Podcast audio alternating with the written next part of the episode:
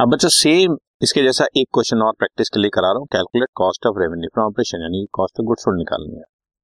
Revenue from operation question में given है, net sales, operating ratio given है और ऑपरेटिंग एक्सपेंसेस गिवन है। जैसे कि मैंने पिछले क्वेश्चन में बताया, अभी फिर बता रहा हूँ, सीधा फॉर्मूले में डालो बच्चों।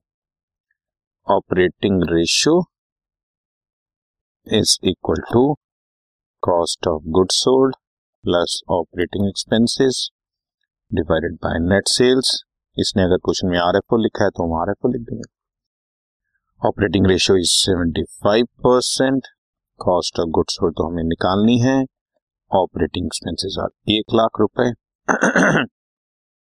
बारह लाख रुपए रेवेन्यू फ्रॉम ऑपरेशन।